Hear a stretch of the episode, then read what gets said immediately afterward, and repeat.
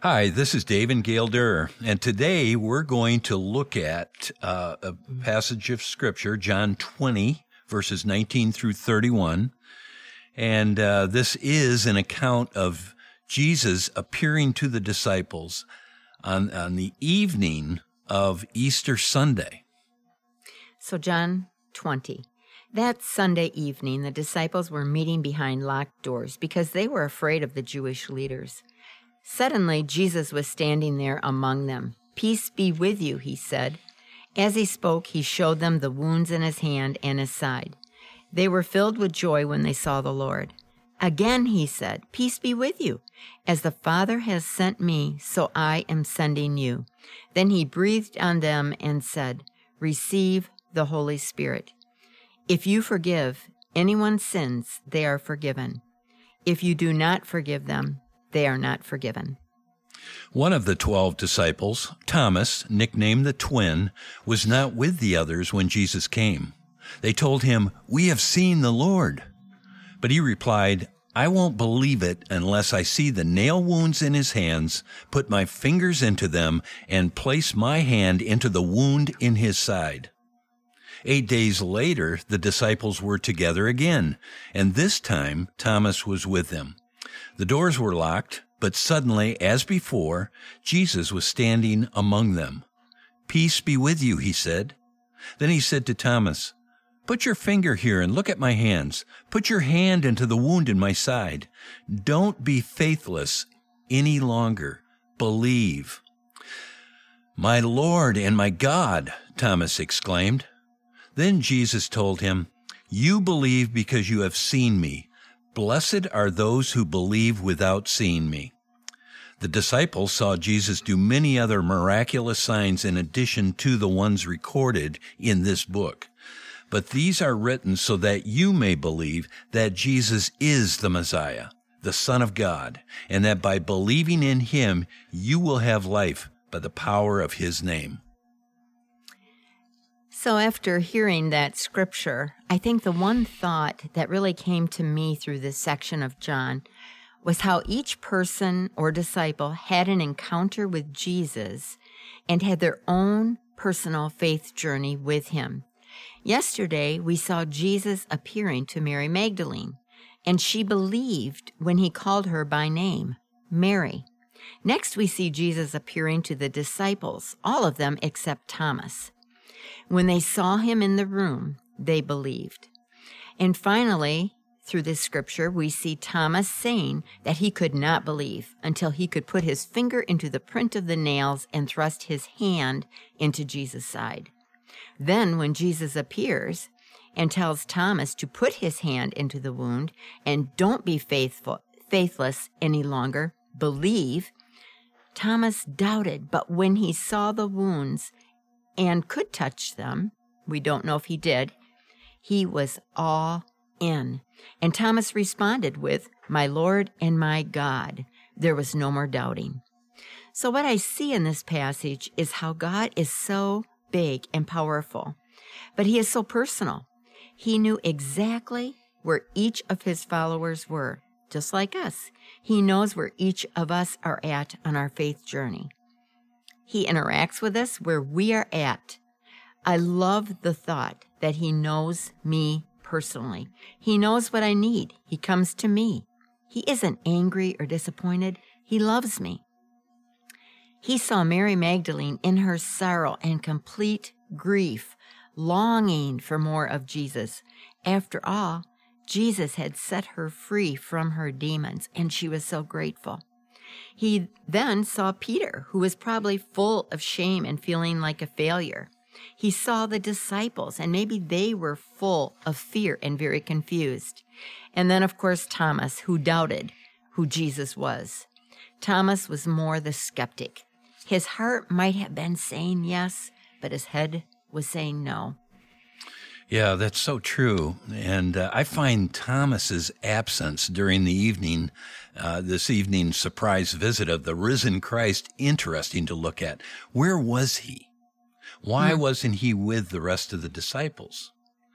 Was he ill? Feeling guilty for what he could have done but didn't do? Mm-hmm.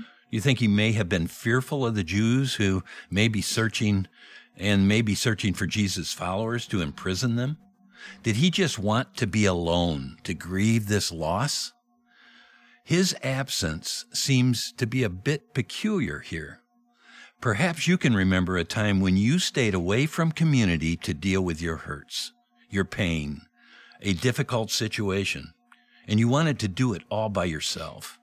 You decided to separate yourself from a loving and caring community. You decided to go it alone. Sometimes when we need community the most, we stop showing up. We take the night off. We say we're ill. We stay alone and seek to deal with difficult times on our own. What Thomas needed the most at this time was the loving and caring community of disciples around him to encourage him, love on him, and care for him as he did the same for them. Being a lone ranger in difficult times was not helpful for Thomas, and it's not helpful for you and me. This is a great reminder to resist staying away from community by fading into the shadows, avoiding and staying away from friends, and separating ourselves basically from the faith community and others who love and know us. It's so important to recognize that it is in the difficult times we need community the most. Yeah, that is so true of um, the importance of community when we're going through struggles. But again, we go back to looking at how Jesus is so gracious and compassionate and understanding and met each of them right where they were. He doesn't condemn or shame us, but he continually reveals himself more and more to us. When I look at each of these faith journeys, I'm reminded that we will each have a different journey. There are some of us who have experiences with Jesus that have immediately brought us to a solid faith. Maybe you have been on a steady journey yourself. Maybe others of us are confused and have lots of questions, and gradually we will know Jesus more and more. Or maybe you are at a place of doubting, but you're open to knowing more. Through this scripture, I'm just reminded that each of us are different, and what is important is that we journey together and we encourage each other along the journey. None of us have arrived, but we are all on this journey together, and Jesus will continually reveal himself to us. And our part is to just continually seek him. Oh, that's so true, Gail, and is powerful. Um, I love the incredible commissioning taking place also in verses 21 and 22. And here's what it, it says As the Father sent me, so I send you. Then he breathed on them and said, Receive the Holy Spirit. Jesus, in this, uh, these two verses, is commissioning the disciples and sending them out. And there's a couple of things that I think are important to point out in this commissioning. So uh, I'd like to do that right now. First of all, Jesus needs the church the body of Christ, his disciples, you and me, to be the hope of the world. We are called and sent out to be the mouth to speak, the ears to listen, the feet to carry the good news, and to be the hands to serve, bless, and do his good work.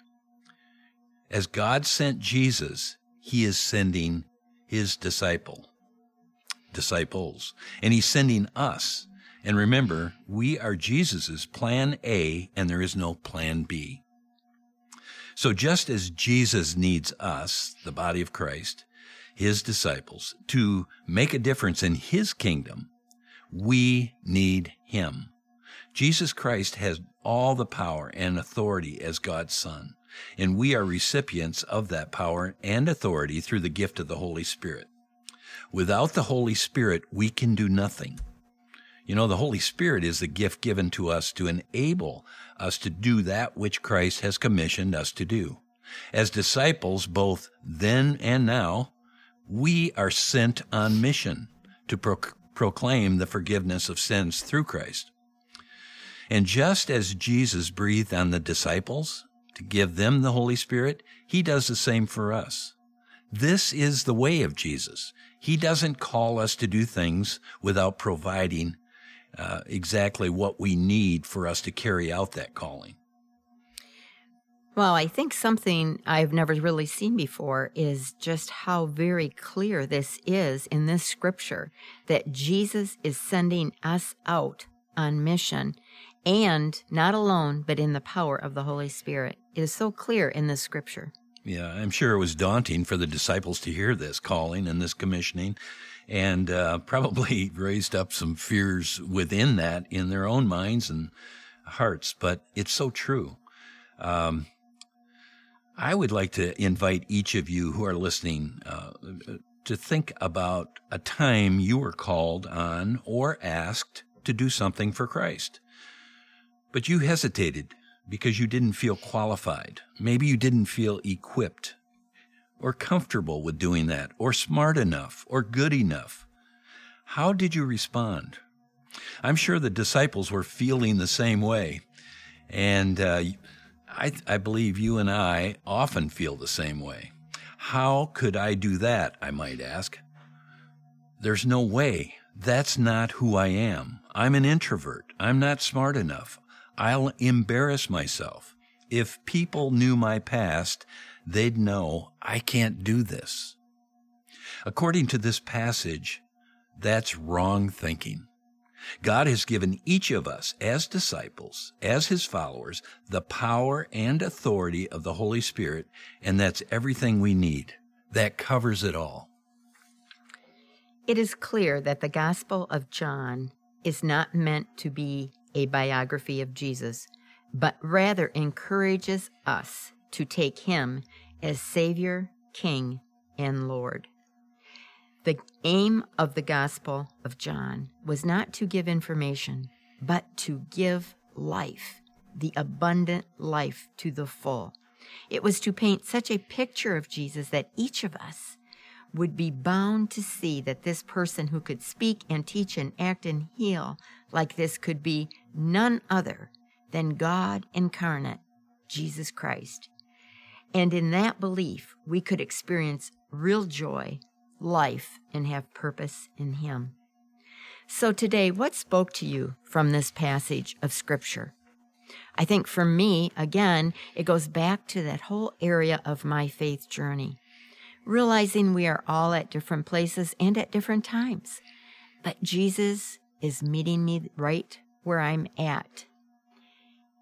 The importance of knowing that Jesus is continually inviting each of us into that faith journey with Him and continually seeking Him. I think that is what is really speaking to me. Mm, that's so true.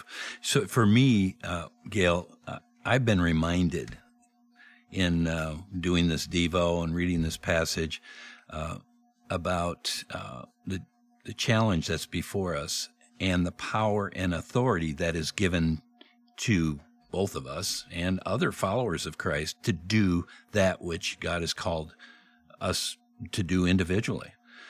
Uh, the gift of the Holy Spirit who dwells in me equips and empowers me to do whatever it is that God is calling me to do. So I, I don't have to be concerned about that. I can move forward with real God confidence because that's what He has promised and that's what He has given. Uh, the whole, the power of the Holy Spirit uh, is what I need and all I need. So, how about you? Um, how have you been challenged uh, by this passage today as it challenged Gail and I? Uh, what will you do? Let's pray. Lord Jesus, thank you for your word and the reminders within it and the insight that is there for us to examine and look at. Thank you, Lord, for uh, taking this the time on earth to show us um, what you have done and what you could do in the power of the Spirit as well, uh, so that we too may believe. And for those listening today, Lord, who love and follow Jesus, may they experience the resurrection power of the Holy Spirit. The same power that raised Jesus from the dead, living within within them. I pray, God, that they would come to a realization of that like never before and step into uh, the calling that you have for them each day. And for those who are on a faith journey, as Gail talked about, uh, but unsure maybe of their relationship with Jesus, may they personally experience your love, experience your grace and compassion for them as they continue on their journey with you. We pray this in Jesus' name. Have a great day.